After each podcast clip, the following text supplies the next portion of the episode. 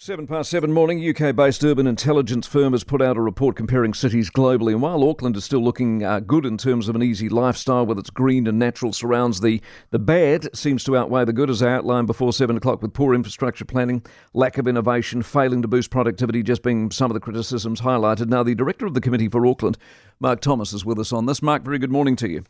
Good morning, mate. Depressing read. Oh, look, it's got some uh, good parts to it, but look, there's there's too much that we need to take action on. That's right. Does it surprise you? Uh, look, some areas it does. I think we, you know, we talk a good game in the tech and innovation space, and we've got lots of great smart Kiwi companies, right?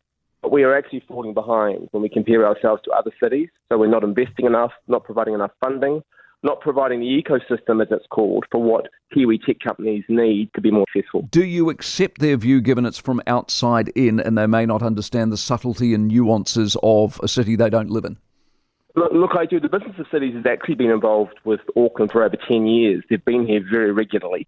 Um, their expertise is analysing cities globally, right? So they're across the data. And also, they work very closely with us. So we were very hands on with this, just to make sure, as you say, those nuances were picked up. So let me run through the stuff. Scored badly on productivity and for the quality of cultural offerings, highlights economic weakness. Uh, one of the cities most disrupted by COVID needed a more innovative, sustainable growth model. Below average in employment opportunities for locals, rated only sixth for jobs being created by foreign direct investment. Dogged by low productivity, ranked lowest amongst its peers. Similarly for housing affordability, third lowest for locals' views on being able to find fulfilling jobs. Third lowest for having an innovation ecosystem. 123rd out of 200 for spending on research and development, smallest number of people who graduated from a top 100 university, highest number of people graduated leaving. God, that's depressing. Look, there, there, there are things like that. There's some good news. We have a natural environment that's highly regarded. Yeah, but the problem with the natural environment, I mean, I don't want to pick a fight with you, Mark, because I think we're on the same side. The natural environment is God given. We've done nothing to it. It was there anyway. All the rest of the stuff I outlined is on us, isn't it? You're completely right. The advantages we have are largely innate or natural. Renewable energy is another one. So exactly right. We've got the tougher road to hoe, right? We've got these variable things we actually have more control and influence over that we need to be doing a better job of. Does anybody have a plan that in 5, 10, 15, 20 years you'll be able to come on and go, report's turned around, we're fantastic? No, not yet. But look, I looked at what Carmel Sepuloni, the Deputy Prime Minister and Minister for Auckland, said.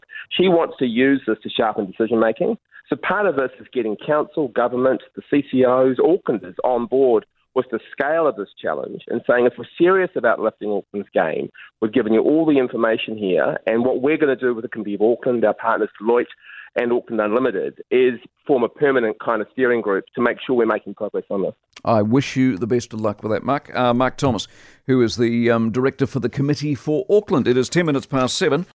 For more from the Mike Hosking Breakfast, listen live to News Talk ZB from 6 a.m. weekdays or follow the podcast on iHeartRadio.